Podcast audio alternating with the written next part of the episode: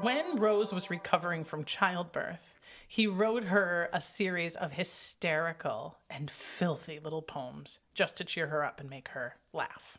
Oh. And this one is There once was a young lady named Rose who filled not one palm but twelve poes with piss, sweat, and cum, thick slime from her bum, and snot from her bloody old nose.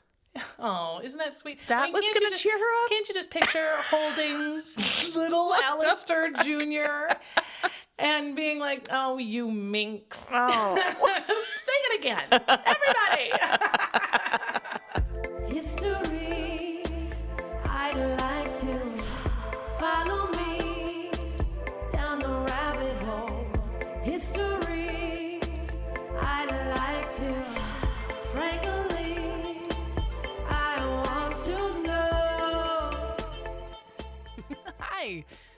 Welcome to HILF History I'd Like to Fuck with Dawn Brody.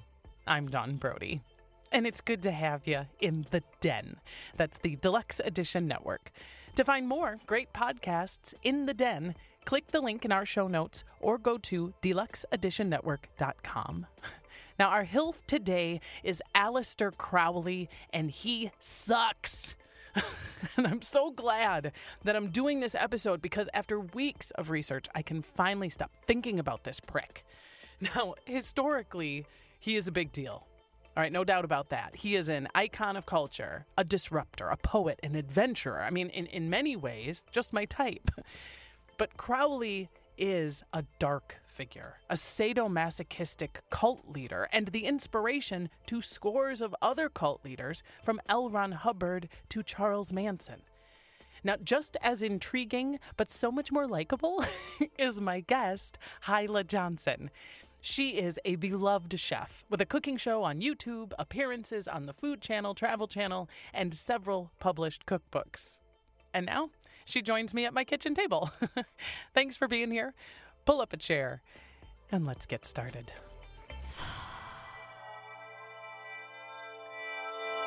I'm glad you don't think I'm a weird pervert. No, well, you know, there's time. Yeah. We've I just mean- begun. Who isn't a pervert sometimes? yeah, I think the only people who are perverts are the people who start with like, I am not a pervert. Let me start by saying I'm not a pervert. I'm always like, okay, All right. all right, get out the Vaseline. I don't want to look at your computer. Uh huh. Right. I am not staring at your nipples. Thanks. The last time that we like worked together, I was at your house. That's right. and I was on your show, and Mm-hmm. it was so much fun. It was like, was it three years ago? Four years ago? I think, it, yeah, it was like right before pandemic. it was so- right before everything hit the Yeah. fucking fan. So yeah, we did um, a beer cheese soup, and you talked about your hero, George Washington. It was awesome. I have links to it. It was People super are like, wait, what? Yeah. Yeah. If you want to get, and the beer cheese soup was Fucking delicious. fucking delicious. Wow. I don't even think I'd ever had that before. Was it your recipe? No, you were like, I want to have you on the cooking show. It'd be fun, and you have great, cool guests always on your on your show. I do And like I was like, cool. guests. And you said what you do is you suggest what you want to eat, what you want me to make, and I was like, oh, beer cheese soup, man, that's my people's. we take we get it intravenously if we're fa- if we're failing, you know. And you were like, mm-hmm, mm-hmm, I can do that. And boy, howdy, did you! And then in between, like while you were mixing ingredients, I told the story of George Washington crossing the Delaware. And how you want to boat him? Still do. I know. I'm like, sorry. It's okay. It's. I mean, it's, I'm not going to say it. It's a long shot. Yeah, I know that. I mean, if Aleister Crowley were still alive, he could probably bring him back from the dead. Yeah. I mean, if there's anything I'm going to ask Aleister Crowley to do for me ever, I'd be like, get out of here, you weird perfect. Actually, hang on one quick second. Do you have the ability to bring back any founding father? Okay, then get the fuck off my yard. That's how you get pulled into the darkness, Hilah. I know. I suggested this guy because I, you know, like every normal person, I'm very interested in the occult and occultism and occultists. Yeah. And I'd heard of him, and I was like, let's. What about that guy? And then I like just did some very cursory because I wanted to be mostly surprised. But I and I was like, oh my god, this person's horrible. what did I do? Oh, girl.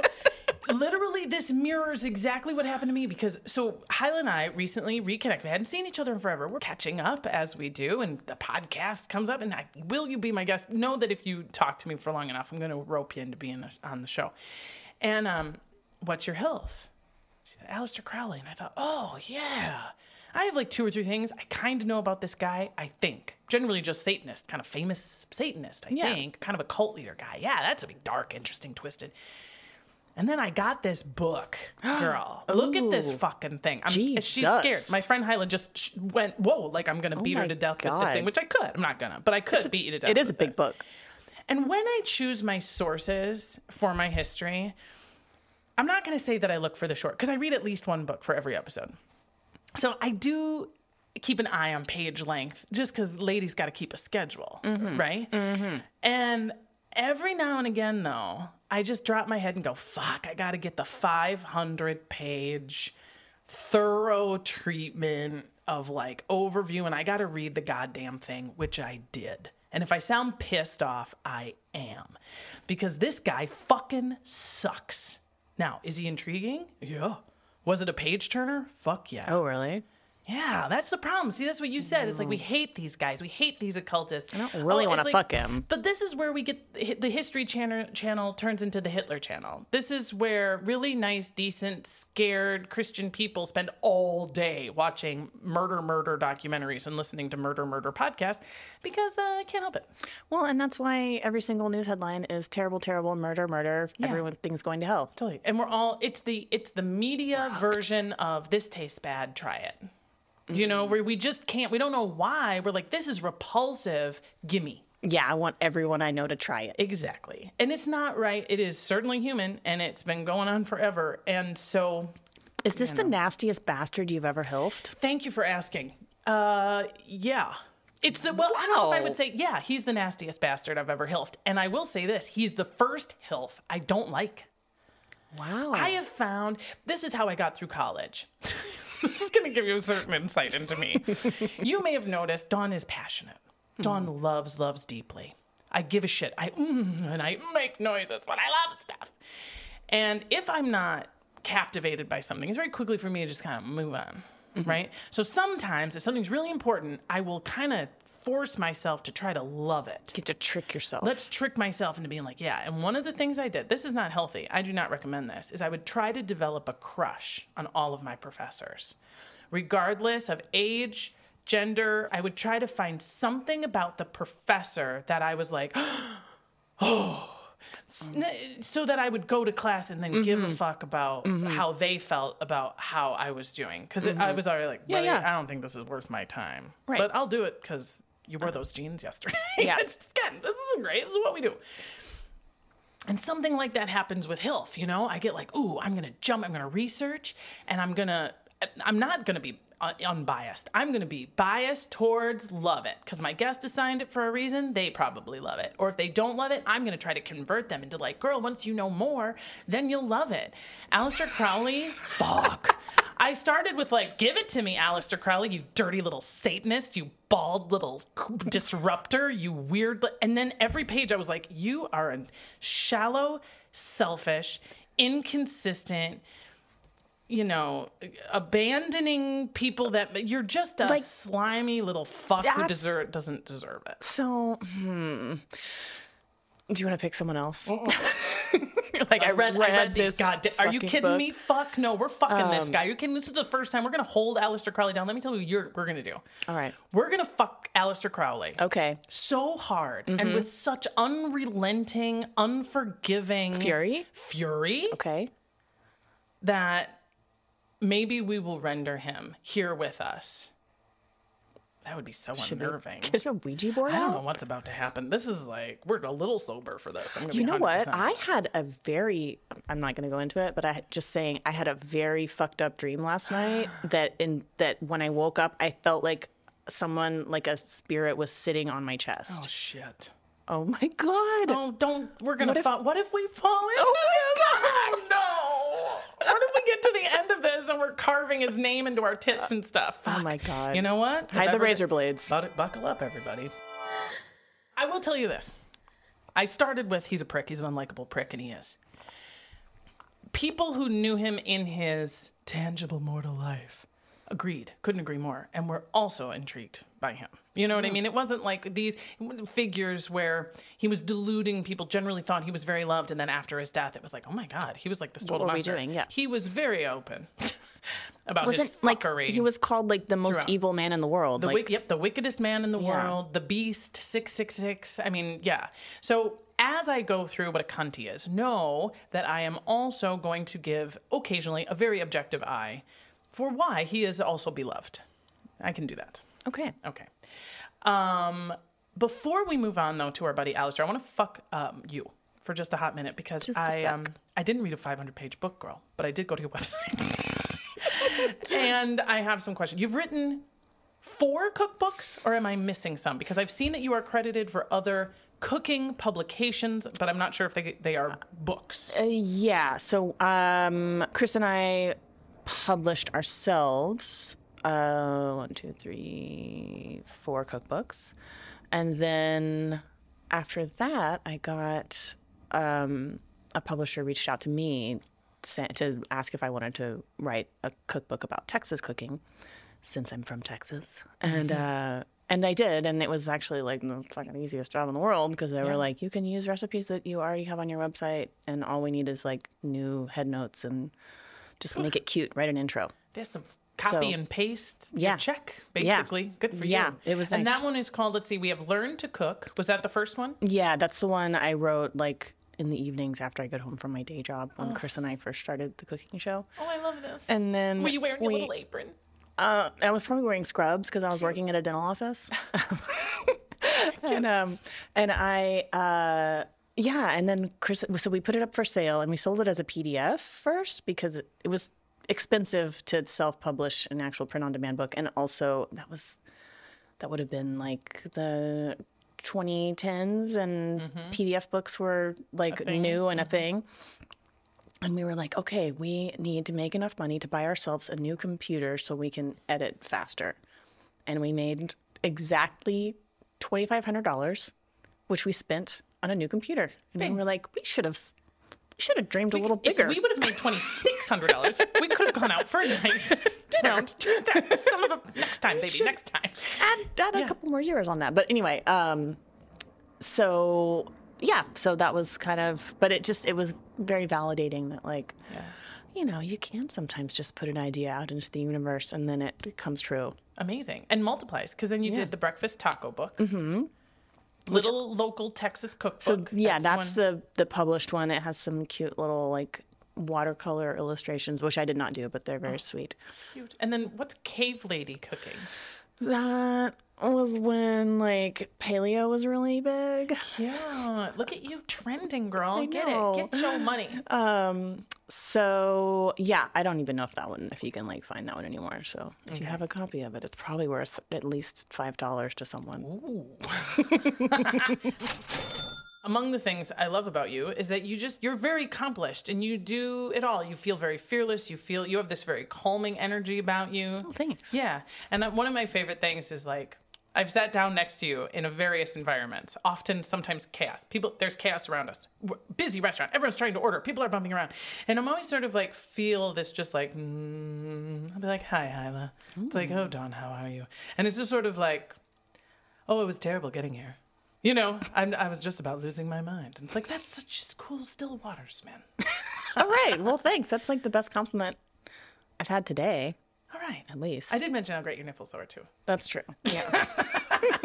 Let's not, I mean, I'll keep track of all my compliments for you if you leave track of it. I'll Like, write a too list. They'll keep a list for you. You can take it home and refer to it. Uh, well, let's bring your flawless nipples and all of my research Mm-hmm. and commence the fucking of this bastard, Okay. Aleister Crowley. Do you feel thoroughly lubricated? My, my titties are ready.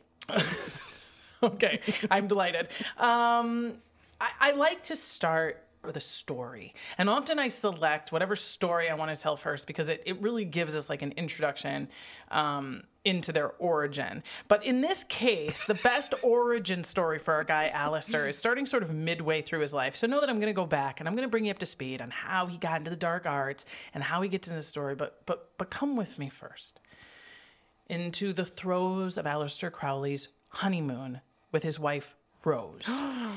He is about 28. He's already known as a sort of a dark figure. He is a member of some secret societies that are very involved in dark magic and some Satan worship and some drugs, but it's secret. So obviously, not a, lot- of people know about it. And it's 1904. So we're talking pre World Wars, kind of thrust of the early parts of the Industrial Revolution. He's English and he and his wife are going through, they've gone through Paris, they've been to London, they've been through Cairo. And one of the things that they're doing as they go through this particular part of their honeymoon is he is wearing silks and a turban and he is going by some exotic seeming Indian name, mm. as is his wife Rose, and she's being carried aloft on this sort of carriage by all of these servants who run ahead of them and clear the road. It picture sort of a Aladdin when he enters, you know what I mean? Really trying, to Really, flair for drama. Yeah. Yeah. And they're just basically pretending to be royals from some exotic made up place. That sounds fun. Yeah. And but this is kind of buckle up. Like this is norm. This this is par for the course for these fucking weirdos. Who knows why they're doing it. Um and while they're they're going through this place and, and going to all of these exotic sort of spiritual places, places that Aleister feels are powerful in the spiritual realm, his wife Rose claims at one point to be hearing the voice of the god Horus. And he's speaking to her about Aleister Crowley. Mm. Among the wild things that happen after this is that Aleister goes, please.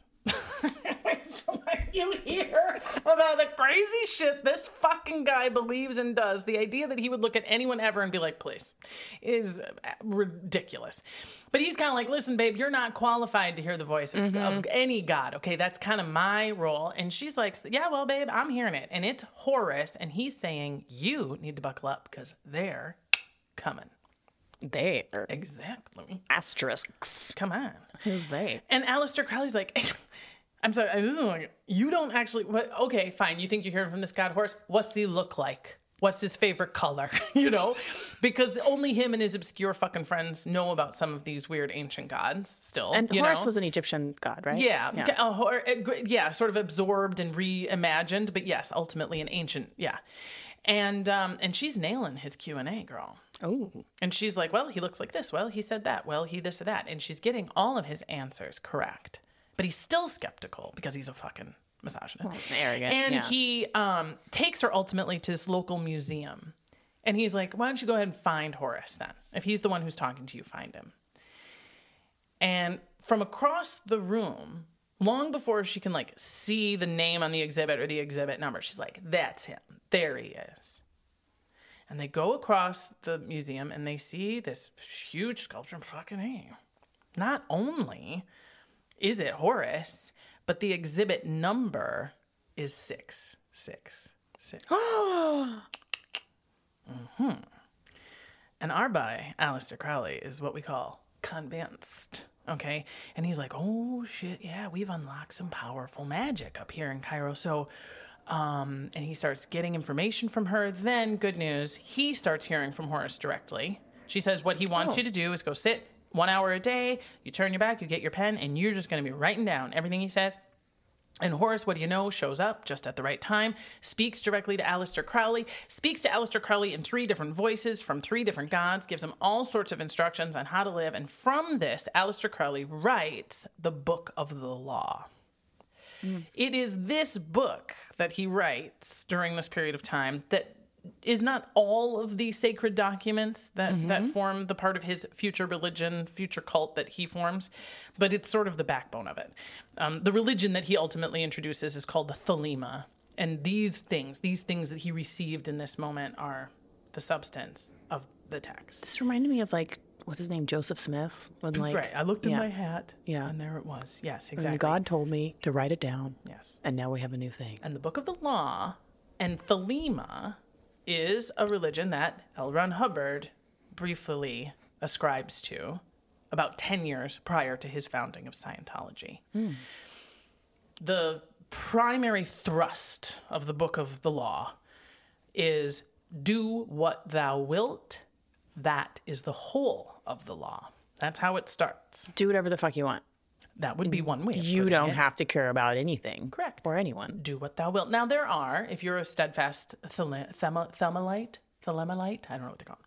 Um, if you are a devo- devotee to Thelema, Mm-hmm. then you you would say, oh, of course not. There are there are exceptions. Nuance. You know, you have to take into account the God knew it does emphasize the power of love, and love is defined as blah, blah. So, yeah. But um, do what thou wilt. That is the whole of the law. Seems fairly straightforward to me. Yeah. Um, it is at this point I want to ask you a question. okay. Although he is hardly the first egomaniacal cultist, mm-hmm. okay, Aleister Crowley is considered kind of the great granddaddy of our modern cults and what we recognize, especially if you be watching the murder murder documentaries, which I sure do. I, I judge because I do. Yeah. um, and if you've watched a lot of these cult documentaries, you know there are some situations, some events, some circumstances from childhood that many of these dark figures share. So the question is which of these classic cult leader formative childhood situations did Aleister Crowley not experience? Okay. A, an upbringing in a strict religious conservative household.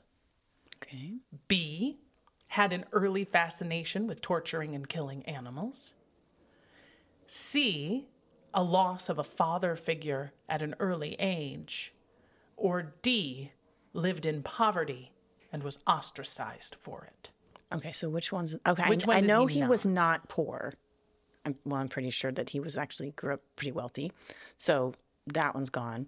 And, and the question is, which one of these was he was not? Oh, that one. then. That's the one. Oh. You're exactly right. And not only was he not poor girl, yeah, he was very, very wealthy. Now, the conservative sort of strict upbringing with wealth, I think, is also part of it because he his the the the Christian sect that his parents were such devotees of was called the Brethren. Hmm. His sounds dad, culty, too. Totally culty, very culty. And his dad was a was a head preacher within the Brethren, and they were no fun, no music, no sex, shame, hide, but listen ultimately to me. But also not Catholic, like mm-hmm. decidedly like we are making our own rules in here, and we can change the rules that we inherited. How did his parents get their money? Um, his father's family had, I believe, a printing business, and his mother family, mother's side of the family had some like agricultural wealth. So it came from both sides. But they were, and his mother converted to the Brethren after she married his dad. So, and she was just as kind of you know, Devout. devout as he was. Um, but he also uh, loses his virginity to a prostitute. Well, this is so after Aleister Crowley's dad dies when he's 11. That's another kind of tick it Okay. off the list. Mm-hmm. His dad dies of tongue cancer when he's 11. As a preacher, this, of course, had significant meaning to him. The idea of uh-huh. cut your tongue out for speaking lies kind of deal. Uh-huh. And when his dad dies, he's 11 years old, and his mom sends him to go live with the uncle who's like, Well, things have been a little too strict for you, buddy. I'm going to loosen up the ropes a little. And he gets him a prostitute so that he can lose his virginity. At age of 11? Mhm. Well, you know, Or within a year after? or two. Yeah. Jesus. Arguably an overcorrection. Uh huh. Mm. But it sure wakes up our friend at the time named Edward Crowley. He is not yet referred to as Aleister. He changes his name. And he is like, This is much better. having sex with prostitutes is great and so much better than not having sex with anything. Um, he tortures and kills a cat. He hears that they have nine lives, so he t- finds a cat and he kills it variously nine different ways. he's a little he knows- scientist. Oh, abs- isn't he just such a promising young man? He rapes a maid on his Oh. mother's bed. Oh. Yeah. What I'm saying is, uh, he lashes out and does practically every evil thing that he can conceive of to its fullest in a somewhat untethered way from the instant his dad dies. Like- he's sort of fired like a bottle rocket. All under the age of like 13. Correct. Jesus. At least within a few years of yeah, a few years of his dad's death. Um, the name he, he's called the wickedest man in the world, but his most consistent nickname was the Beast Six Six Six. That name was given to him by his mother. his mother who is this super duper religious part of the brethren. This is not a cute, like, my little beast. Yeah. My little sick, sick you naughty, you mischief. She was like, he is Satan. is Satan. She's kind of, a, this is hard to explain. She's kind of an interesting, lighthearted woman in the sense that as he goes deeper off the deep end, she makes fun of him in some amusing ways that we'll get to. But mm. in this sense, I felt no humor in the nickname. And she seemed certainly to see him as a dark and dangerous figure. I wonder if she felt guilty, like, or like if she had sinned in some way. Like, why would she be the one to like birth this demon child? It doesn't say great things about you to be like, I gave birth to the Antichrist. I didn't do it. No. I gave birth to it. Yeah, I don't know. I don't know what happened. Um, but the bottom line is there are a lot of rich, damaged young men in Britain who like torturing cats and having sex with the maid. and- Sure. I mean, like this is awful, but it's also not that unusual. So what turns it's still not that unusual. still not that unusual. Yeah. All around the world. what I'm saying is, if you're a cat near a private school, get the fuck. um, so the question I had as I was reading, so what happens now? Okay, because this is not the most original ori- origin story we've ever heard. It's not even the most original bad guy's origin story we've ever heard. So what turns him from kind of a nasty little fuck into The beast. the Beast, 666. Well, you'll be delighted to know that it starts in a bar. My favorite place. Mm, I know some of the best things start in a bar. um, to bring us there, we now catch up with Aleister Crowley. He's in his early 20s. He went to Cambridge, and really at this point, he's just kind of a nasty, he's just kind of a nasty asshole. You know what I mean? He he's getting in trouble. His first lover was a female impersonator, a guy who went by the name of Jerome Pollitt Wow. And um, he climbs mountains in the Alps. Uh, he's changed his name to Aleister because it's cool and he likes the way it sounds. Aleister Crowley feels like a powerful name to him. And he is not just mountain climbing, he's like the real deal, like up into the Alps, breaking records, making friends with like really impressive mountain climbers around the world. He um, joins the chess club and is like impossibly good at chess and beats the president of the chess club like the first year. And he's writing funny, sexy, kinky, really good poetry. Oh. I'm telling you, at this point, I'm like, all right, I'd fuck that dude. I'd fuck Aleister Crowley. And at this point in the book, I'm like, fun, right? Yeah. I'm, well, he's a blowhard. And I don't know about you. I went to theater school. I'm in a lot of comedy clubs. It's not hard to spot a blowhard, right? Mm-hmm. And he, even though he has accomplished a few of these things, he's still in his early 20s or whatever. And he goes to a bar and he's acting like, I know everything. I know everything about alchemy. I know everything about all these mysterious things that not a lot of other people do. And as often happens, an older fella who is an expert in what this young idiot is talking about steps in and is like, I am, in fact, an uh, analytical chemist, a master in alchemy. And they start drinking and talking a little bit. And if Aleister has any benefits, it is that he does recognize his betters. And when he has something to take from you, something to learn from you, he will take it and mm-hmm. learn it, right? And this guy's name is Julian Baker. And over the course of their conversation in this bar, he generally alludes to knowledge of a secret society that knows even more about alchemy and science and dark magic and things that are sort of hidden from normal people. And Aleister had like kind of read about this in a couple of his books. There's like reference. It's almost like when when astronomers look out into the universe and are like, we don't know what a black hole is. We just see where there's nothing, where there should be something, and we're trying to guess what's in there. He was like reading it and they just kept being like, there's this organization, and then there'd be this hole of like, who are they? Where are they? What do they do? Where do they mm-hmm. come from? He wakes up the next morning and this guy, Julian Baker, is gone. He went on this awesome hike, and I was just like, no, the guy who might have the link to the thing that can get me involved. And he goes 10 miles on foot to chase this guy down to try to be like, you're guy, tell me I we left our conversation. And the guy is like, you know, hi, wow, you ran all this way. That's amazing. Um, okay, uh, his name is George Cecil Jones. I'll introduce you to him, and he will make the introduction. So, holy shit. Aleister Crowley So gets connected to this guy, right? He gets connection to George Cecil Jones, who, after spending a little time with Aleister, gets the savvy. This kid's, yeah, got the gift. And he makes an introduction to the Hermetic Order of the Golden Dawn. Oh, okay. I've heard of this. This rings Yeah. bells. Okay, so as then, as now, There's all kinds of cults, all sorts of flavors. Are you a religious cult? Are you a fraternal cult? Are you a hermetic cult? I don't know what that word means. Oh, good, because here's your question.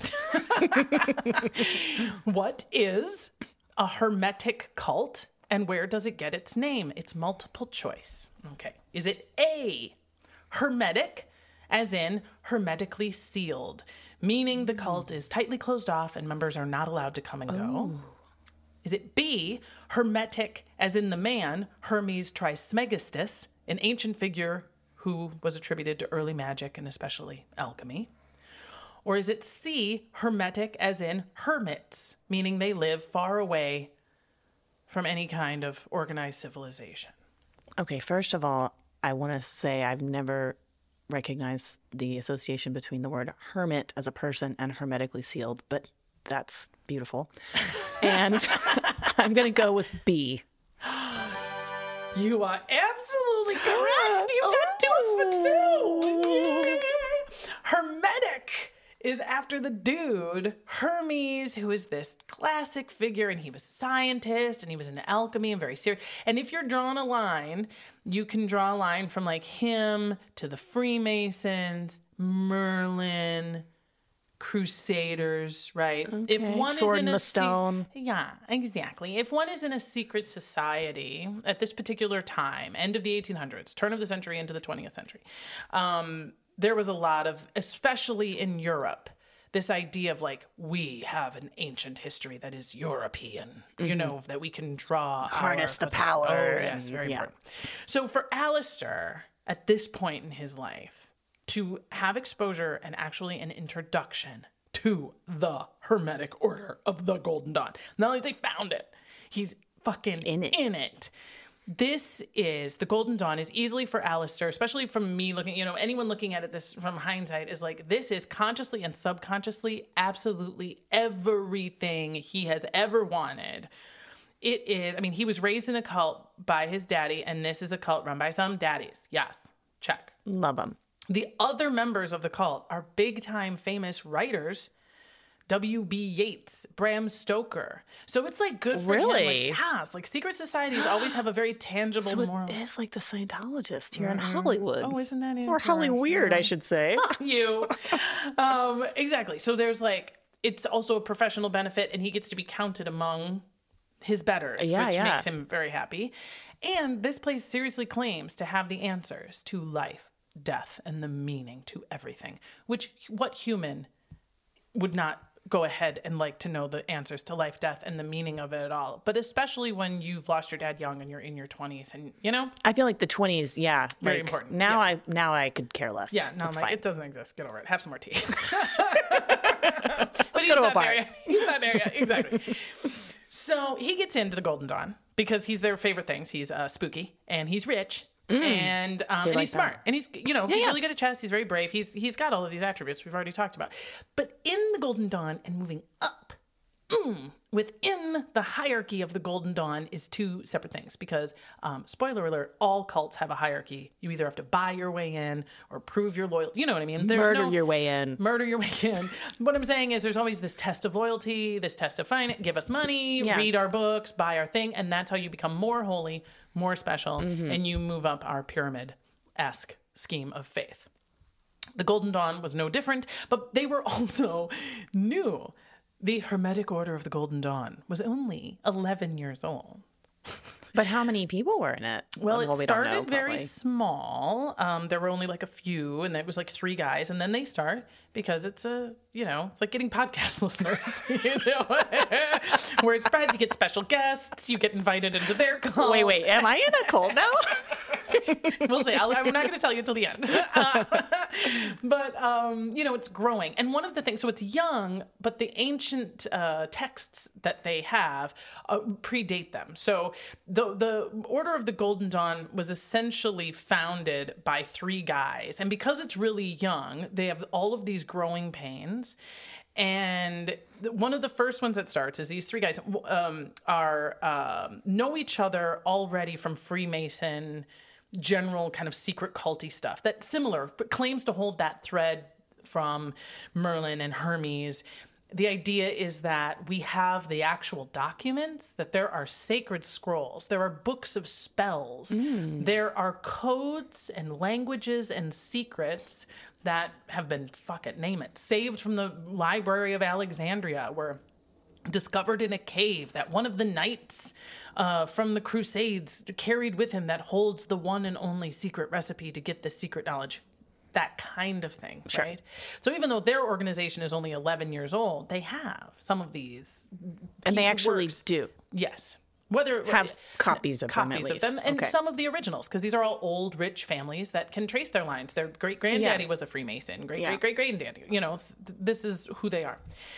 Specifically, the one of these leaders, his name is Samuel Liddell MacGregor Mathers. You'll be hearing me call him just Mathers from here on out because it's pretty much all the way that everybody referred to him, including Aleister. And he is from a Scottish Freemason family. I'm going to laugh because at its root, all religions are silly. You know, from John Smith looking into his hat, this is my perspective. but this is like when you really get down to like how it started, it's hard not to giggle. So Mathers starts the Order of the Golden, Dawn by perusing some of these documents that he and his other sort of tightly knit friends have gotten together. He's interpreted codes, he's he's read languages that are old and lost, and he thinks he's figured out a name and an address. Oh. exactly. And the name and the address lead him to this woman named Anna Sprengel, A lady? a lady. There's women in the Golden Dawn. Oh wow, that Isn't that seems very progressive. Very progressive. And he reaches out to Anna Sprengel and he's like, Girl, is it you? And she goes, It me, baby. Hmm. I am the one. I am your oracle. You did it. You cracked the code. What, get a pen. I'm going to dish some serious knowledge on you, including how you're going to run your wit- rituals, who can get into the Golden Dawn, what they got to do, oh and Oh how they God. whatever. And so Mathers, all these holy documents from this holy woman who he alone knew because he found the scrolls, and he now has access to the secret chiefs. Yes, the secret chiefs, other than human, other than worldly What? entities with whom he can speak. Who will give Aliens? him? Yeah, sure. Other than worldly, you don't know. Are they gods? Are they angels? Are they demons? Are they aliens? Are they the collective subconscious of people that you with whom you are astro? Who knows? Mm-hmm. But they are the real deal. They speak the real truth, and they're going to lay out precisely how you and y'all's buddies are going to do your society. And it's based on this that over the last 11 years, they've got, give or take, 150 people. Members. Okay. Okay. So Aleister then comes in and he's trying to get up into that second order, right? That's the every the plebes. That wasn't so hard. Now he wants to get in that second because once you get in the second order, you get more scrolls. Yas. Okay. You get access to more rituals. Hot. Mm-hmm. This is all he's ever wanted. And um, Mathers is like, I approve you. I think you could go into second order. But then all the other members of the second order go, no. They refuse to move him up. Oh, I bet he's pissed. Yeah. And one of the reasons why they refuse to move him up is because he's gay. Well, he's bisexual anyway. He has had male lovers that maybe he's just not as ashamed about. He has been mm-hmm. too public about. And we can worship Satan and we can wear silly mm-hmm. outfits and kill goats. But, you're gonna be a homo? No. We're mm-hmm. really not cool with that. And he demonstrates a great deal of shame for his homosexual uh, life, which is p- considering the sexual uh, violence and the sexual perversion. Uh, uh, like including least of my bestiality that he Yeah. has n- doesn't flinch about. He is oddly in the closet throughout his life about just being like, I'm not gay. Was that though just because he wanted to get into the second order? Is that like when he started masking it? Yes. I mean, he was always sort of like, well, Cambridge won't like, like, I don't want to get kicked out, kicked out of school. And if you're a big time HILF listener and you have consumed my Oscar Wilde episode, Oscar Wilde went to jail for being gay Aleister Crowley's freshman year of college. Oh, that's a big story. Correct. So there are some parallels between Oscar Wilde and Aleister Crowley. They didn't know each other, but I would honestly, if you were going to put those two together, I would say similar, similar. Aleister Crowley is a dark figure, and Oscar Wilde is a joyful, humorous character. But they were both they grew up in the same time, similar backgrounds, similar punishments, sim- similar proclivities. Um, but in that sense, he was like, I don't want to go that way, even if it was noble, right? Like, no, no way. So in the same period of time that Aleister Crowley's trying to figure out, oh, how do I get up to that second order? How do I get myself into the good graces of these folks, there is a bit of division among the second order of Mathers. They're already starting to question him. And Mathers goes, Guess what? Anna Sprengel isn't dead because after he heard from her and got all of her sacred uh-huh. writings, he was like, "Guys, I got I found Anna Sprengel because I found her name and she gave me all this stuff, and then she died, but it's okay because I've got them all." Now he comes back and he's like, "She's not dead. She actually came to my house last night, uh-huh. and she was like, I have a bunch more wisdom to give you." And he was right there. What she did. And Wait, she's she like, really- yeah. And she was like, I'm Anna Sprengel, girl. I ain't dead, and I have more wisdom to give you. And all I need from you is for you to give me some of the Golden Dawn's sacred documents as well. I'll just check your work. Also, some money would be great. And have you met my hot, 30 years younger than me husband? And they stay with him for a while, and then, uh oh. Mathers is like, they're con artists. Fuck. Uh huh. They're not. That's real. not really it. Which I find this story very fascinating because I thought up to this point, Mathers is a con man. He makes up this Anna Sprengel so that he can say, I had access to this woman who gave me all the documents and then she died. That's sort of like my boyfriend in Canada. Yeah, That's yeah. very nice. Yeah. Right? But now hearing this story that he got con, but didn't even know it was a con, was like, he must have been like, when girls showed up, he must have been like, fuck, really? But he, I mean, so did he lie the first time? And he didn't act, because you would know that it's not the same person, right? And also these guys, a lot of times one of the things I found is think right he when you're lied the trying first to time. get mm, right when you're trying to figure out if they're lying or con men, one of the things I found is it fills in all the blanks when you get really confused. Is it the real the reality of true believers? Mm-hmm. Right?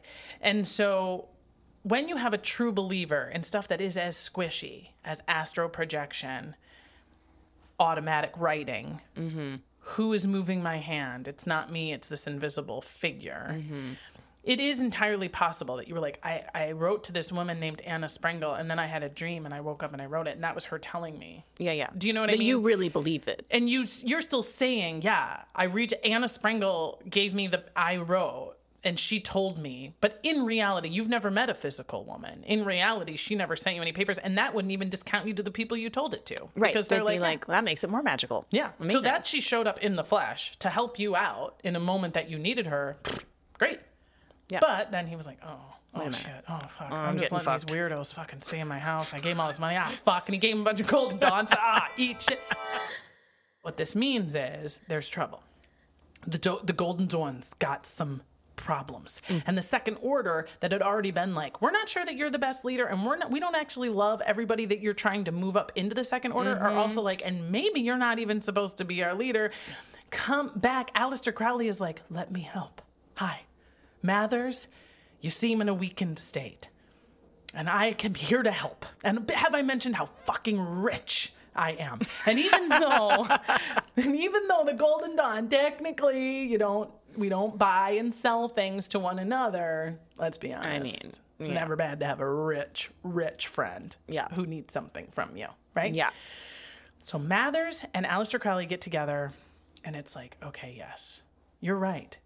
I am the leader of the Golden Dawn. You are, uh, you know, an appropriate member of the Second Order. And so Mathers, apart from the rest of the cult, just like poof, ordains Aleister Crowley as a full fledged member of the Second Order. Without all of the artifacts, without all of the, timelines, voting and having the- not yeah. gone through, yes, the, the procedures that he created and invented and that everybody else had gone through.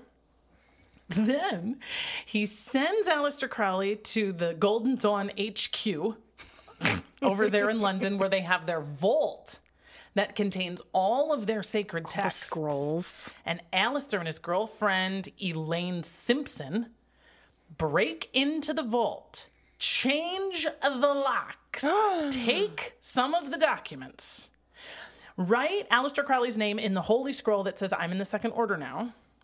And then send a message. I know, right? Then they send a message out to these members of the Second Order saying, Hi, I am now a member of Second Order, and you all are in trouble with Mathers. Uh-huh. You need to show up tomorrow. Tomorrow at the headquarters, where I, Aleister Crowley, am going to interview each of you. And at the end of that interview, you will be giving a pledge of loyalty oh to Mathers It's a fucking coup. right? But don't panic, guys. I'm going to be wearing the mask of Osiris, so you know that I'm being impartial. I'm just here to answer questions. I'm not here to cause any trouble. Just uh, honest questions. and uh, so he goes away, comes back the next day with his cape and his mask and his book, and all of his pencils are sharpened. Okay. And the members of the Second Order are there. Yeats is there. And the landlord of the building, where you just went in and changed the locks. Hi. Yeah. But he Who- wasn't a member of the. who's cult. also a member of the Golden Dawn. Well, that's why who's they would- yeah. also the head of the Trade Association, which is essentially looking at this like you can't break in and steal their trade secrets. Like this is an organization with Mm-hmm. secret documents, and you went in and broke. Like that's a very tangible law, like a legal, easy thing that has nothing to do with secret Theft societies. You and- stole, yeah. yeah, and you stole proprietary documents. Also, as the member of the cult, landlord of this building, who is talking about trade association stuff, you, Aleister Crowley, are also in debt because you used to run a bunch of. You're kind of a con man anyway. You owe us money. Oh, And then the other person who's there is the constable. like the cop. Yeah. Okay. Okay. So Aleister is like, um, hey guys, you know what? Uh, all right, I see. you. Fair, we're gonna go okay. And he says, I'm gonna go get a lawyer. Thank you for. La- I was like, I mean, this is this book is a laugh a minute, and he goes away and he gets a lawyer because you know it's not. I am all powerful and I talk to God, but sometimes you need some litigious, you know, assistance. Yeah. He goes and gets a lawyer, and he sues the Golden Dawn for because something they took from him. He says, "You took something from me," and they were like, "Buddy," and they countersue, of course. Mm-hmm. You took all of our shit, and you're in trouble. And he's like, "Okay, fine," and he ultimately leaves London with a voluntary dismissal and paying a huge fine.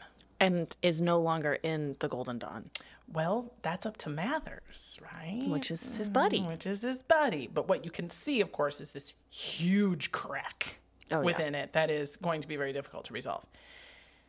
I bring us to this point. This is one of the reasons why I laid out these stories in this particular order. It's because what I'm hoping is you can see Aleister Crowley as courageous, a risk taker, certainly full of his own self confidence, Mm-hmm.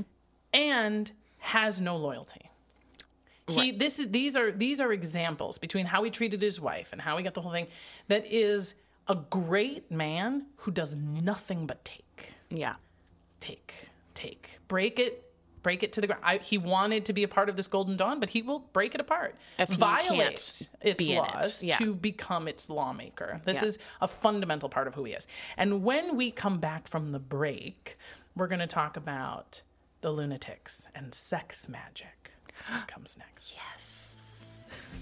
this podcast is part of the Deluxe Edition Network.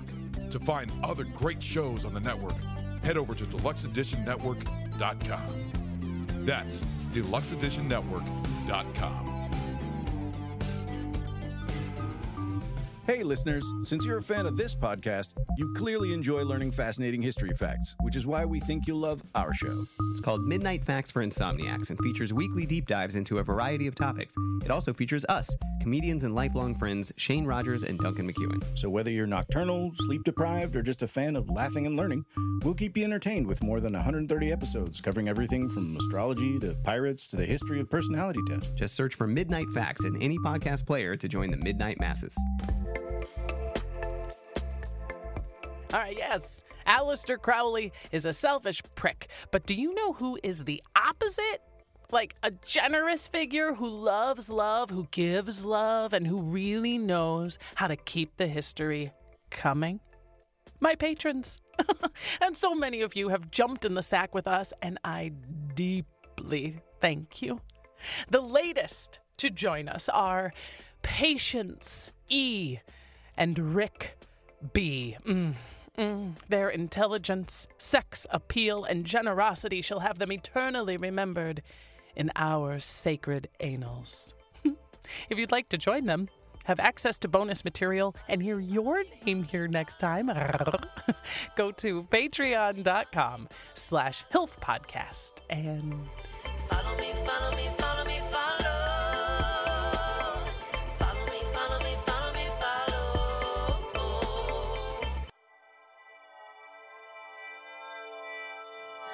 I feel like I feel like Aleister is nude Like we've got him naked. Mm-hmm. He's restrained, but he's still into it.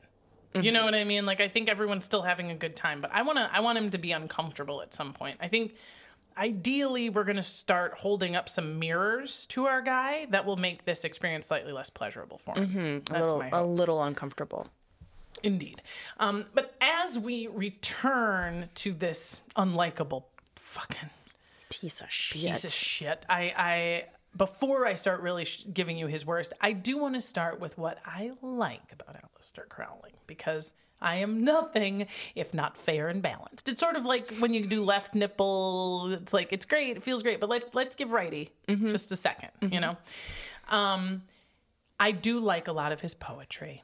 And his paintings are very interesting. I think when Aleister Crowley is at his best, it is as just an artist. An artist can do whatever they want. An artist can be a real asshole. Yeah. And I will still respect you. should have just and stuck with respect that. your art. Yeah. Yeah. Is when you start being like, I'm God and I tell you what to do. That I'm like, oh. um, but here are some uh, excerpts from some of my favorite poems. Okay, good. I was hoping we'd have time. Okay. Um, this one I like because it's funny and self-deprecating, and God knows he should deprecate because he mm-hmm. sucks. A little more. Uh, bury me in a quicklime grave, three parts a fool and one part knave, a superman, but two wee butts. I had no brains and I had no guts. Hmm. My soul is a lump of stinking shit, and I don't like it a little bit. Man, it really makes you think he actually hated himself, though. Right. And then you're like, well, we had something in common. this one I like because he wrote a lot of uh, pornography and like kinky, sexy poetry. And his wife Rose, who we've already discussed, is the first of his scarlet women. These are women that are like his queen. So he is, of course, the ordained king, god, mouthpiece of whomever they have access to. Rose is he declares you are my scarlet woman. You are like my right hand, my my Virgin Mary to the baby Jesus, right? Mm-hmm. As almost as holy as I and as critical to my religion as I. Mm-hmm. What we will learn is that he has give or take 10 of those throughout the course of his life. And most of the women who love Aleister Crowley and the majority of the women who marry him end up alcoholic, homeless prostitutes who are either committed to insane asylums or imprisoned until their death. There are a number of these. And the questions that this writer asks and that a number of his biographers have asked is Did Aleister Crowley draw to him personalities already subject to trauma slash and or mental illness and or uh, abuse and or whatever or was he such a bastard that he broke the people who loved him? And we will find out. Um, but this, it's so complicated. When Rose was recovering from childbirth, he wrote her a series of hysterical and filthy little poems just to cheer her up and make her laugh. Oh. And this one is There once was a young lady named Rose who filled not one palm but twelve poes with piss, sweat, and cum, thick slime from her bum, and snot from her bloody old nose. Oh, isn't that sweet? That was can't you gonna just- cheer her up? Can't you just picture holding little Aleister Jr. and being like, "Oh, you minx." Oh. Say it again, everybody. Um, oh, God. I mentioned that he was a mountain climber. Mm-hmm. And the story that I'm going to tell you next is about his most significant mountain climbs because I think literally, spiritually, and figuratively, Aleister Crowley as a mountain climber demonstrates his highest highs and his lowest lows in terms of what he was able to do and what a shit he was. Ooh, okay. And also physically. and also physically hired a He god. goes as high as he, yeah. When Crowley was first at Cambridge and, and he was studying kind of cool and just sort of this young kind of table flipper guy, he had started doing mountain climbing. And at the point we're going to meet him now, he does some for real serious, still is in the record books, independently of spirituality, independently of the occult. He is listed among some of the great mountain climbers of all time. And here's your question. Okay. Aleister Crowley was a significant mountain climber and held records for reaching heights no one could beat for decades after him. Which famous mountain did Aleister Crowley not climb? A. K2. This is on the border of Pakistan and China. It is the second tallest mountain on Earth next to Everest. B. Kanchenjunga, a sacred mountain in Nepal and the third tallest peak in the world after K2. Or C. Annapurna, the most deadly mountain in the world, also in Nepal. Which one of those three did he not climb? I'm gonna I'm gonna guess two. Kanchenjunga. Yeah. Uh, Mer. uh, It was Annapurna, the most deadly mountain in the world, also in Nepal. Um, but you were two. You had two in the I bag. two You- out of you- three. Now you see. Now you're humanized. Now people know that you're real. right. And the first mountain that K2, he climbs with this guy Eckenstein, who he had met when he was young. Who they came together because they're both avid mountain climbers. Eckenstein was the lead on that climb. And they got, if, if the mountain is give or take 29,000 feet, they got just over 21,000 feet before they had to turn around and go back. Pretty good. Pretty fucking great, actually. And no, and this was in 1904, and no one got close to summiting that peak until the 1950s. Oh wow. Right. So they for real like did it. And there were five of them. There were a lot of problems, most of them personal, because Aleister Crowley's a cunt. Such a fucking Now dick, he yeah. is able to for himself singularly find that meditative focus that I assume is necessary to endure something like this. Mm-hmm. The kind of thing that gets you to control your reactions, to stay steady, to stay focused. All of these things he Yeah, obviously not had internally. Correct. Yeah. What he had no ability to do was to be part of a team that was around you. so it um, was yeah. exclusively beating the natives who were carrying his stuff. Disrespecting the leader. For one thing, they had a, the limit of the weight that they could carry up the mountain. And they all agreed, yeah, we all bring this amount and we can't bring any more. And he insisted on bringing several huge books of poetry. Girl. Like, not only is Plus a magic crystal collection. yeah, guys, I need this. he was like, I need this. And he refused to leave it. and it wasn't like he was carrying it all because he's also beating the fucks who have to carry this stuff, right? Jesus. So, yeah, but they do get very high. They do very well. And Nobody died. not on that one. Hmm. Now, the next big one was that second mountain in your quiz, the one that you thought was the one, the Kenjing, Ken, Kanchenjunga, which is a sacred mountain in Nepal, third tallest peak in the world after K2, and it's only like a few hundred feet less. You know what I mean? This one, Eckenstein, who had been his his leader in the previous expedition and his closest like mountaineering friend, uh, was like, "I'm not going with you again." Good. Right? Yeah. He's like, Yeah. forget it. Some other guy had come and said to Aleister, we're going to climb the Kanchenjunga. What do you think? And he was like, yeah, let's get Eckenstein. Because he was like, you pulled a gun on me. like, not. Like, I might drink with you again. You have great LSD. But, like, I'm not. No. Um, Yeah, yeah. Absolutely not. So he goes, Aleister Crowley, and he's the leader Oh. of the expedition this time. Yeah, terrible. And why these a- idiots would follow him Yeah. is their own deal. Now, this is a big, fat, scary mountain. There are tons of fights. There's tons of mutinies among the guys, but they're still just like, oh, you know, climbing. They're Gotta doing it. Yeah, it. they're going up. They're doing the thing. The government presently, as you and I said, it has banned expeditions up this mountain at this point. It is so deadly and so dangerous and also so sacred to Yeah, the Nepalese yeah. people who live there that it has been closed since 2000. No one A bunch of it. British dudes just pissing all over it. Absolutely. As they're climbing, the way that they were climbing, the way that their pursuit was going was similar to what they had done with K2, which was essentially they would split the group in half for the most part. One group would carve a staircase, Mm-hmm. get get a nice level area, and then set up camp. Yeah. And then the group would come up that fairly easy pull. And the question is, what route are we gonna take? We want to go left or right. That play that way looks harder from here, but once we get mm-hmm. around that corner, it will be the smarter way. And they're all trying to figure this out. Yeah. At some point, the team stops following him. They're like, "We disagree.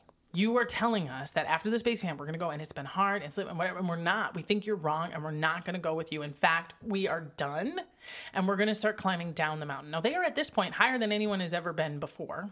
Should be good enough. And right, and Aleister sees the way he wants to go and thinks he can go, but there, he says they turn around and there's like five, and they're like, "We're going to start going back down to the base camp that is below us, the one that we left last night." And he says, "Don't do it. It's not a great time to go." And they do it anyway. And on the way down, four of them fall to their deaths. Three porters and one of the English mountain climbers that he had been traveling with. And when he hears their screams, Oh, he stays in his tent and has tea. Told you so. And the next day, when he climbs down, he essentially climbs past not just I mean I don't know if it's his, their bodies, but the camp. Frozen bodies. He climbs down past the camp without saying anything, without stopping. To the one guy who's left, presumably. um, there were they had a bigger group on this second oh, one. okay. Um, and he just leaves. Leaves everyone else behind, doesn't say goodbye, and also is by himself down this Yeah, but he's on his way going down and he feels confident, you know, that he can do the thing. But yeah.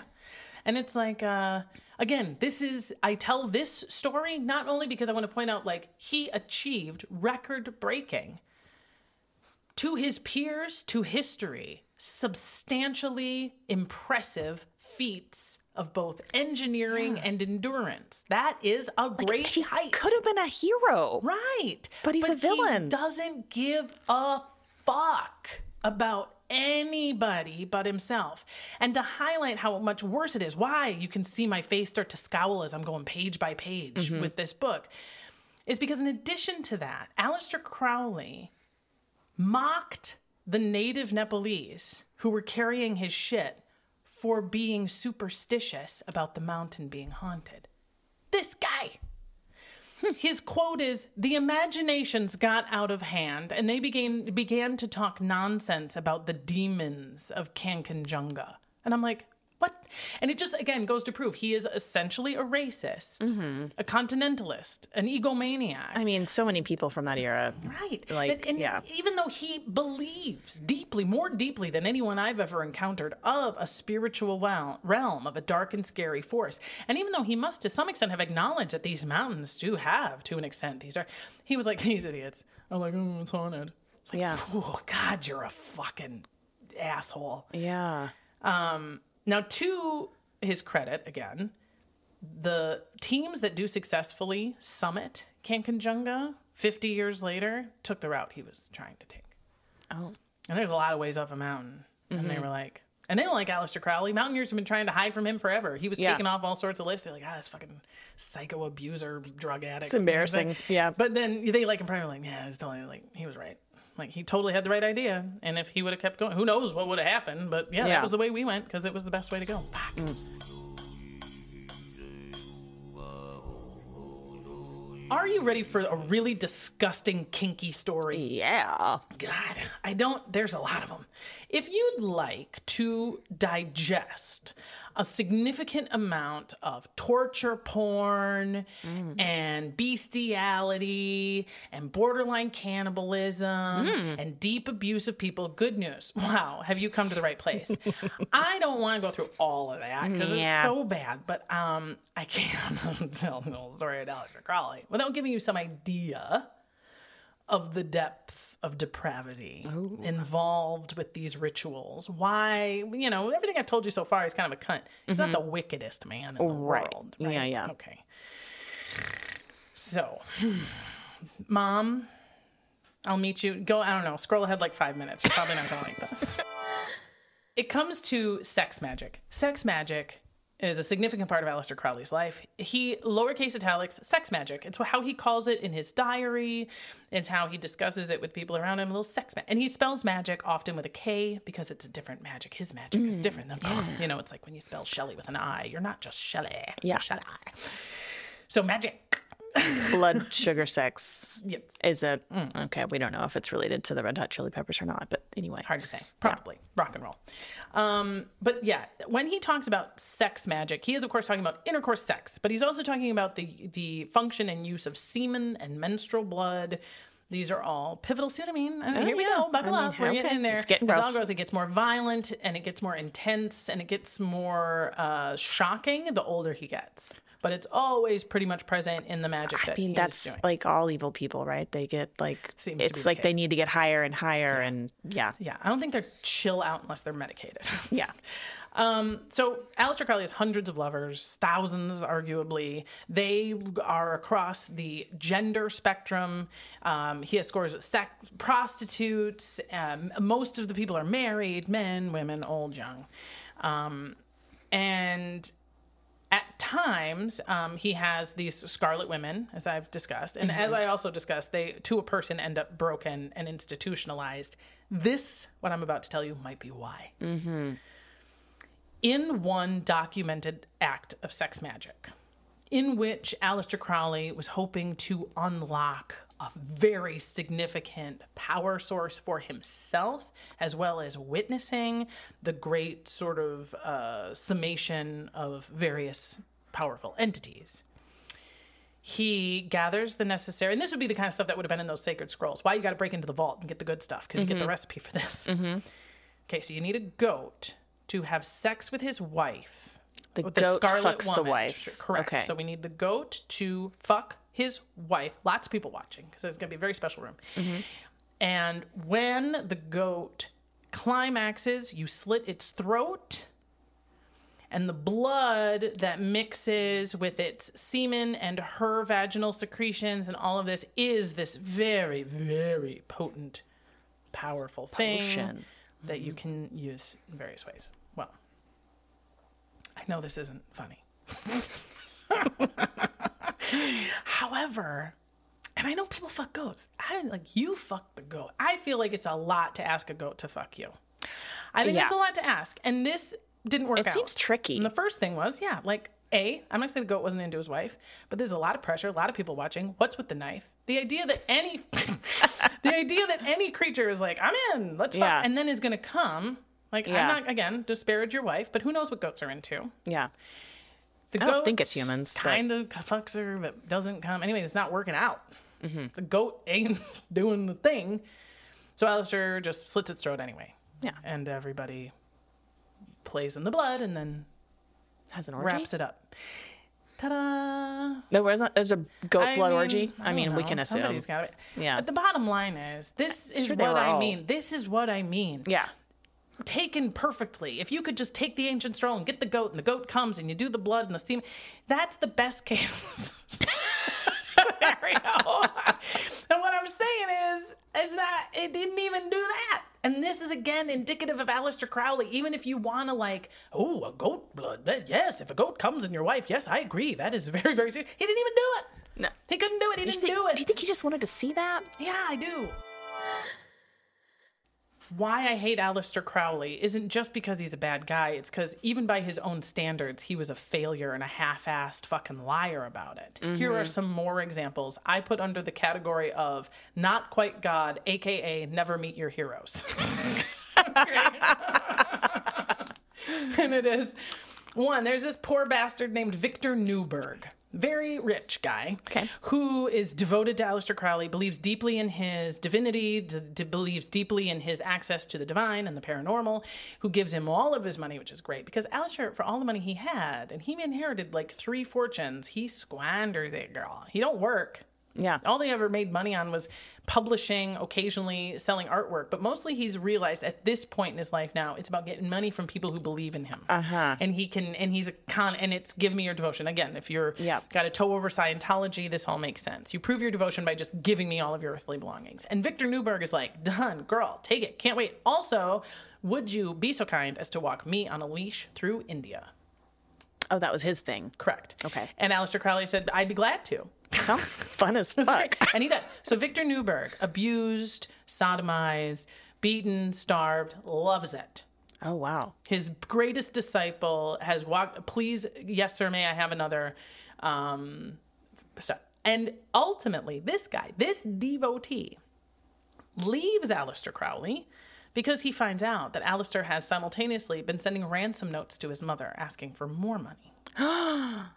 Wow, he. I, I'm just kind of surprised someone like that would actually be like, "Wait a minute, you can't do that to my mom." Well, I think it was something like what I'm talking about, which is that crack of daylight between what God, Mm-hmm. what person with a divine link to the Almighty is lying and extorting money. You know what I mean? Yeah, It's yeah. Mm-hmm. that, it's the shred of doubt. Okay. he establishes this religion thelema which we've talked about and this is in the early 1920s and and in it he he's built this abbey of thelema which is in sicily and this place resembles the most what will come later in the century of like the Manson commune, the uh, Scientology abusive areas, which is uh, we everything goes here. So we're isolated. The kids live with us. Everyone can have sex with whoever they want including the kids, including I the guess. kids. Yeah. Kids see all of this stuff, tons of drugs, tons of psychedelic drugs. Nothing's clean. There's not like a cleaning service coming through here because he's his money. And he's also developed a taste for heroin. He was for a while just doing sort of mind expanding laudanum, opium, drugs that were a part of his rituals. And now we're just into straight cocaine, heroin, still doing all of his sex magic. A lot of like, oh yes, I hang upside down from my ankles in the closet while you hit her. It's the nasty ass stuff is happening in this abbey of Sicily. And at one point, a married couple comes to the abbey of Thelema in Sicily because again, word is spreading. They've heard. We've heard. We're in. It's fun. We love it. Mm, you're God. Can't wait. And the husband's super into it. And the wife is like less into it. Of course. But participating. And after a while, her husband gets very, very sick and dies. She thinks it's because he drank the blood of a cat. Could have been. Could be. Could be because he was starved and beaten, or he had to drink from this ugly, uh, this like poisonous stream that ran outside. terrible just- STD. who knows? Who knows? But she goes back to London and dishes.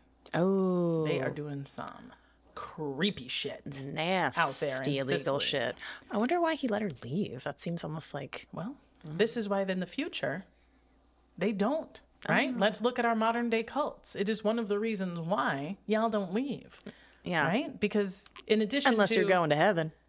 Right. Oh, you can do that anytime you like. um, and but there's but there's a hidden benefit to Aleister because yeah, he gets kicked he gets kicked out of Sicily. The Italians are like, yuck, yeah, perverts. So he has to leave, but also this wonderfully modern thing. Again, I told you, you know, if you can understand Aleister Crowley, you will understand the 20th and the 21st century a lot better. Hmm. Because this a girl comes in, she's like, my husband's dead, the blood of cats, kids are watching us fuck, goats, it's crazy. and Sewage the media was like, wait, hold on, we have to get a pen. Hang on, you don't move a muscle. I, we are, this is great. And so the media starts to have competing stories about who can. Uh, You know, sex at drug fiends. Oh, like the National murder- Enquirer. Yeah. only yeah but this is the only yeah. we don't have tablet this is all just is regular real, yeah. but they're in their competition to expose and publish stories that are selling like hotcakes of this crazy sexy druggy awesome thing that's going out there in the middle of the woods is they are of course simultaneously lifting Aleister Crowley up. Mm-hmm. They are helping to build his myth. They are helping to mystique, yeah. draw people in. He starts selling more books because he's been publishing books of poetry for the last 20 years. People are like, fuck this guy. Now they're going out to get his book and it and it ends up being ultimately great, even if he loses the place. This Abbey of Thelema is still out there, girl. And it is this crazy, dilapidated, like rotten walls and plants. You can see the paint on the walls. The the den of nightmares is in there, and hikers and people who care will go out there every now and again and take pictures or fuck So each other, give each other a hand or whatever they're into. Kill a goat. But you can go on YouTube, you can see it. It's gross. It's weird. There's a little um, division. People may at me about his work during the two world wars. Um, he took credit for World War. He was thought he was so powerful. He was the most powerful magician. He can summon demons. He can pull in monsters of the new age. He could affect the magnetic power of the entire globe. And so when World War One started, he literally wrote a letter to the British Navy and was like, "Sorry about that." And they were like, "What's that?" And he's like, "I started World War One. My bad." I'm like, oh my god. And then during World War, and he was a spy. He was always for the bad guys, and he took credit, tried to take credit for Hitler.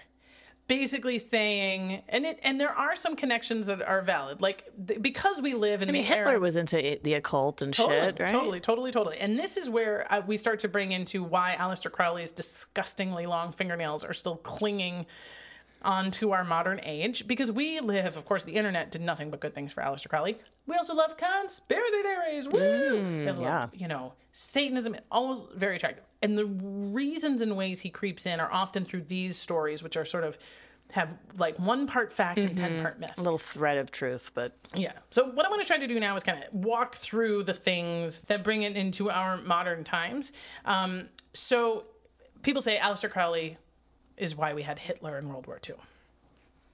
The truth of that is Thelema existed, his the book of the law, which seems very much like the Superman, do what thou wilt, the the meek are useless to us, cut them out, weed them out, mm-hmm. eugenics, all this kind of stuff. Uh-huh. And he knew a gal who knew Hitler, who loved Thelema, and he said, "Don't you think you should go ahead and give the Fuhrer some of my pages? We're looking for a new religion. We're looking for a new uh, uh eon. I'm your guy. How about me?" And he claims, and people who say, yep, and then she did. And then Hitler basically d- did what he did because he was inspired by the writings of Aleister Crowley. In reality, yes, those things all existed at the same time. The gal that he gave the thing to was like, no, no, no, I never actually gave that to Hitler. And Hitler wrote Mein Kampf in jail. Mein Kampf includes the vast majority of his psychological layout, that produced, and that was written long before he would have had any access to Aleister Crowley. Mm-hmm. But there's just enough truth for anyone, including the internet, who wants to believe it to like we know who this lady was, and she knew both of these men. correct. Now, I mean, I think it's just more of a great minds think alike. kind of deal than, than like who like I was the only one who ever thought, what if I just killed everybody I didn't like? Ooh, I'm so original. Yeah, good for you. Um, he, uh, but- basically, he was trying to sell it. He was basically like, it would do great things for my book sales, and Thelema would really mm-hmm. thrive mm-hmm. if the Third Reich We'll Just adopt it. would take my branding. Yeah, Yeah. exactly. There are many conspiracy theories that Aleister Crowley has a link to the American presidency. Buckle up. I told you about these weird ass sexy orgy things. Mm-hmm. In one of Aleister Crowley's very powerful sex magic events, it was vital that all of the people gathered at his salon get him to the point of complete sexual exhaustion Okay. which I think sounds great. I, I can't disagree with Aleister Crowley on this one. Everybody come over and just fuck me until I can't stand it anymore isn't the worst party I've ever heard of. But the idea is that everybody fucks, everybody fucks me until I am practically unconscious because I couldn't get fucked in any more holes. No more holes, no more cum, no more everything is completely Drained. exhausted. Right. The theory is that at this sexual exhaustion, sex magic moment, one of the attendees was a young, fun American socialite named Pauline Pierce. That she was there. The theory then goes on that she got pregnant. Sure. Could it have been Aleister Crowley's baby? Because she does have a baby about 10 months later. And that baby is Barbara Pierce, who marries George H.W. Bush, becoming Barbara Bush. Meaning the line is that Aleister Crowley is the father of Barbara Bush. Therefore, Aleister Crowley's genetic line was the wife of one American president and the mother of another American president. And that it was Aleister Crowley's dark magic, and that this ritual worked because his semen was actually able to infest the genetic line of an American president. Oh, and by the way, guys, that was my goal. Like, I mean, that seems like something you would say later, right? You'd be Exactly. like, now, I meant the people who are like, that's a fascinating story. Ooh, whoa. Mm-hmm. Bullshit. First of all, we don't even know if Pauline Pierce was there. That can't be confirmed. Then that she fucked him. Then he got her pregnant. Maybe. And then in like the early aughts, some guy was like, oh my God, I totally made that up as an April Fool's joke in the early days of the internet. and I did it to see, just to see. Can you spread a rumor on the internet? On the internet? I wonder if you just said something completely batshit fucking nuts, if anyone might believe it. and it's like, oh, buddy. oh, Everybody does. Oh, good news. Aleister Crowley finally fucking dies. And let me tell you what, I look how this fucking book is, Hilah. It's big. And I have honestly, I didn't cover this weird guy, Allan Bennett, who he like follows to uh, Tibet and becomes briefly a Buddhist monk. He's like super into yoga and he gets a bunch of people to do his yoga shit. I haven't, I mean, there he goes from, and every time I turn the page, I was like, if this fucking guy isn't dead in two years, when does he fucking die? I go on Wikipedia and be like, all right, he doesn't have a lot of years left, and he'd do five more things and and just do eight more terrible lives, and I'd be like, God damn, when are we gonna kill this fucking guy? Well, he finally, oh, he finally dies in 1947. He is broke. He's been broke for decades. He has been trying like hell to sell his books, to sell his poetry, to sell his paintings, to get more devotees to give him more money, or maybe just let him live at their house for a little while Put- Put a tent in your yard. he's um he's joined up with some other cults it started there was this cult called the oto short for latin phrase and they are still very active and they were generally born in hmm. britain and there was like this little fissure between them at first that was like you stole our documents and no you stole and they both kind of have this loose claim to the golden dawn but then right before it like came to blows they were like I think that we're both hearing from the same God. Brother, join with me, brother. And so they became kind of one. And Aleister Crowley sort of became a member of the OTO.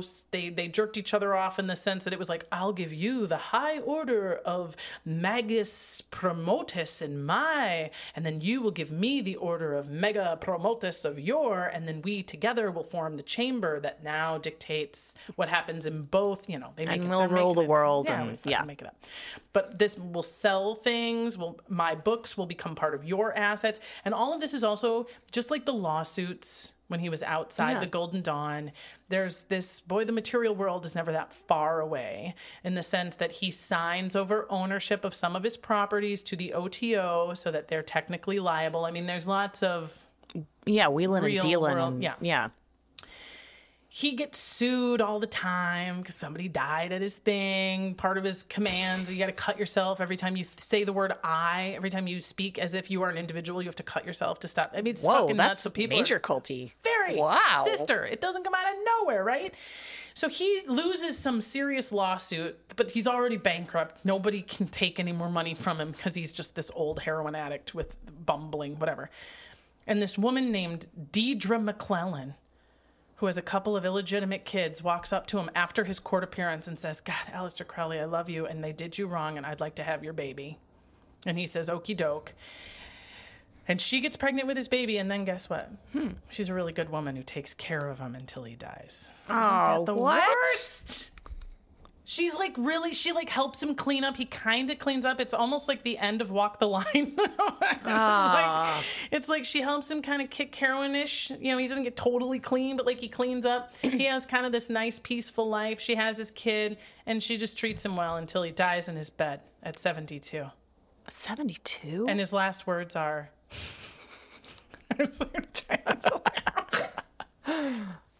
his last words were, I'm so confused.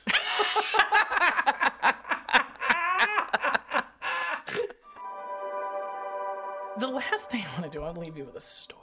Oh God, this story. I thought I would be done there. I kind of, oh, that'd be great. And then I'll tell her about the rock and roll legacy of Aleister Crowley. Boom. And then I stumbled upon the story of Jack Parsons. Oh. We're near the end of Aleister Crowley's life, World War II. And the OTO, combined with Aleister Crowley's Thelema, has a lodge, a branch in Pasadena, California. Oh. Right outside. our Right down the neighborhood street. And other things that are big, of course, in that part of uh, Pasadena are the Jet Propulsion Laboratory and a lot of important experimentation on nuclear weapons and jet propulsion. Um, and Aleister Crowley's getting wind that there's this problem within this new lodge because the the founder, Wilfred Talbot Smith, is being accused of wait for it, sexual abuse. no. Yes, of his members in the lodge, women who were new to the lodge. He'd say, "Now you got to, you're my sex slave." Can you believe it? Yep. And what's wilder is that Aleister Crowley was like, "How dare you?" He came down there to crack skulls. Very weird. Some people tell you there's pages on the internet that will describe Aleister Crowley as a feminist. Their only argument is that everybody he fucked would seem to be into it. um, which is not the most unfair thing I've ever heard. I still wouldn't call him a feminist, but he did tend to be like, "You're taking advantage of these people." I don't know. Pot, I mean, you're looking awfully black today. Very, very arbitrary. Yeah. um, but there's a problem. So Aleister Crowley comes down there and he's like, "Oh, you're fucking wives and you're making mem-. And the big problem actually isn't just that it's sex abuse; it's that this guy is having sex with the wife of a guy who is works at this jet propulsion laboratory, i.e., a good get mm. for your cult. Like, don't piss this guy off, mm-hmm. right? We our cult gets you got your Tom Cruise. You know Yeah, what I yeah. mean? If we lose Tom Cruise, everyone's just gonna think we're a bunch of weirdos, you know. And this guy's great, and he is kind of an un, a crazy genius. This Jack Parsons.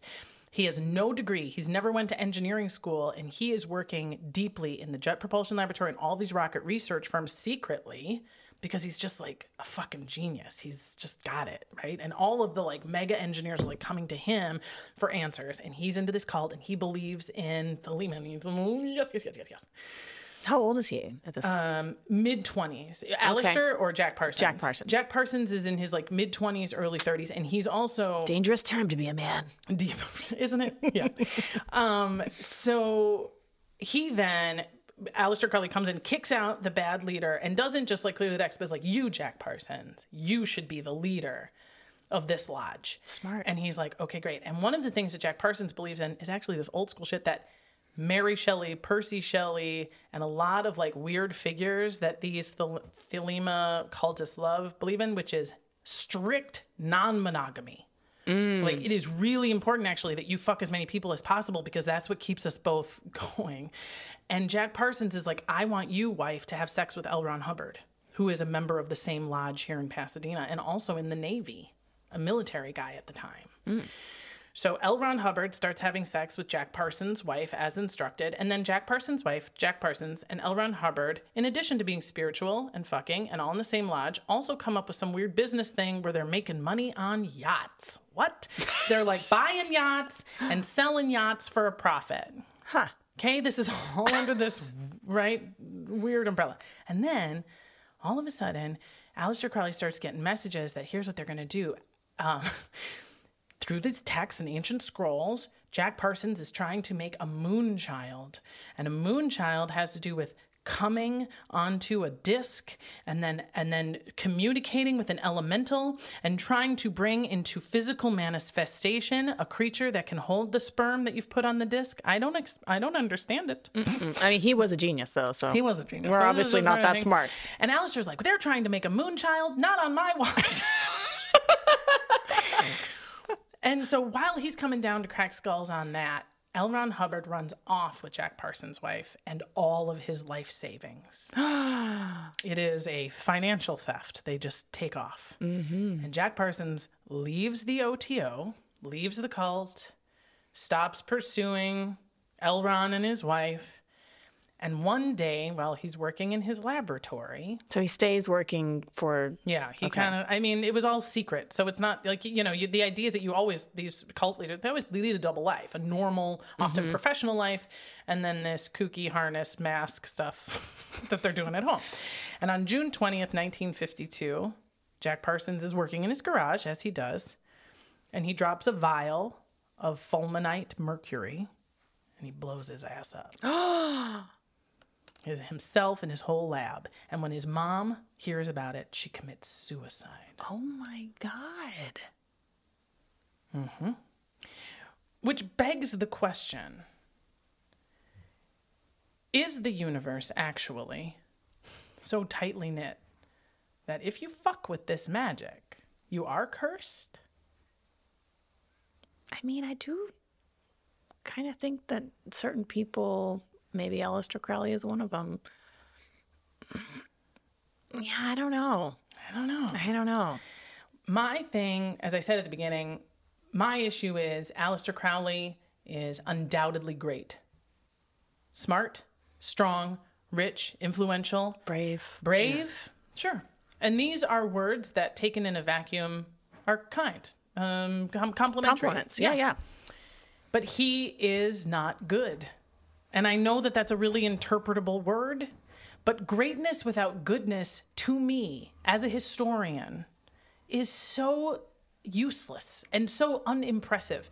There are more great people in human existence than I think that we sometimes recognize. Greatness actually isn't that hard, especially if you are very, very rich mm-hmm. and a white male in a place and time of priv- privilege. To be great is actually no big deal. To be powerful, to run a company, Sure. to have the ability to to change the lives of hundreds of people based on a choice you make, that actually is super pedestrian, man. Mm-hmm. It's an aspiration for a lot of us as individuals, but in the course of human history, there's lots of greats. Greats don't make the pages of history. It's the good or the bad of your Right. greatness mm-hmm. that gets your name written down. You know? And when I look at figures like Oscar Wilde, who, when he was arrested for being gay, said consciously and wrote consciously, This is an unjust law of which I am guilty. And by serving my time, I will show you how unjust in part this law is. I will experience what this is. I will write poetry. It's about truth. It's about service. It's about honesty. It's about handling a situation in a way that demonstrates the fullness of your trust and the rightness of the universe, right? When you encounter a character like Aleister Crowley, who wants to take your money and take your body, give me power, give me fame, I've read this 500 fucking pages. He gives nothing to anyone ever. Yeah. He shares nothing with anyone ever. And maybe that's what people mean when they say, like, you're fucking with the magic. But no, you just, it's that person is so bad, they're going to infect and ruin everyone around them. Yeah. Um, L. Ron Hubbard, of course, writes Dianetics in the 1950s. My grandma had a copy of that book when I was a kid in the 80s. Oh, I remember seeing him on a lot of bookshelves in my life. Um, one set of hands that Dianetics landed in was a young Charles Manson.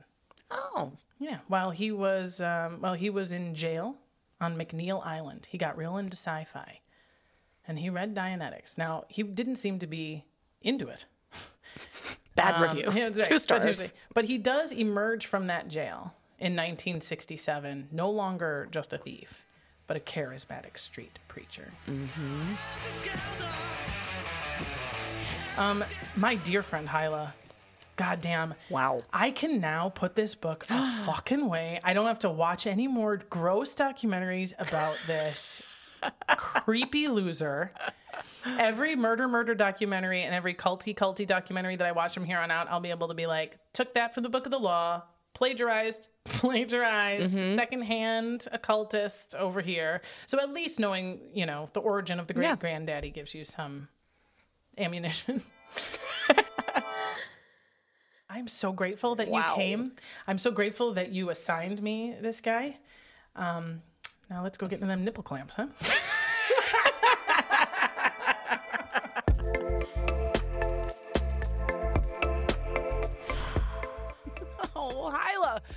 Oh, she's so wonderful. And you can find her, her cookbooks, her cooking shows, including the one that I was featured in from a few years back, uh, in our show notes.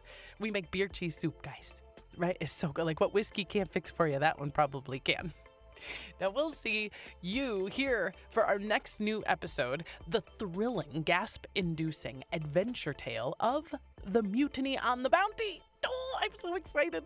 I'm joined by author and historian Scott Edwin Williams as we follow the notorious Captain Bligh and mutineer Christian Fletcher on the high seas and beyond.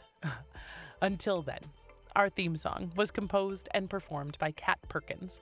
A reminder that you can find my sources, links to the books, documentaries, and articles I reference in the summary of this episode or by emailing us, hilfpodcast at gmail.com, or messaging us on social media at hilfpodcast. This has been Hilf. History I'd like to fuck with Dawn Brody. I'm Dawn Brody, reminding you that history is a party and everybody's coming.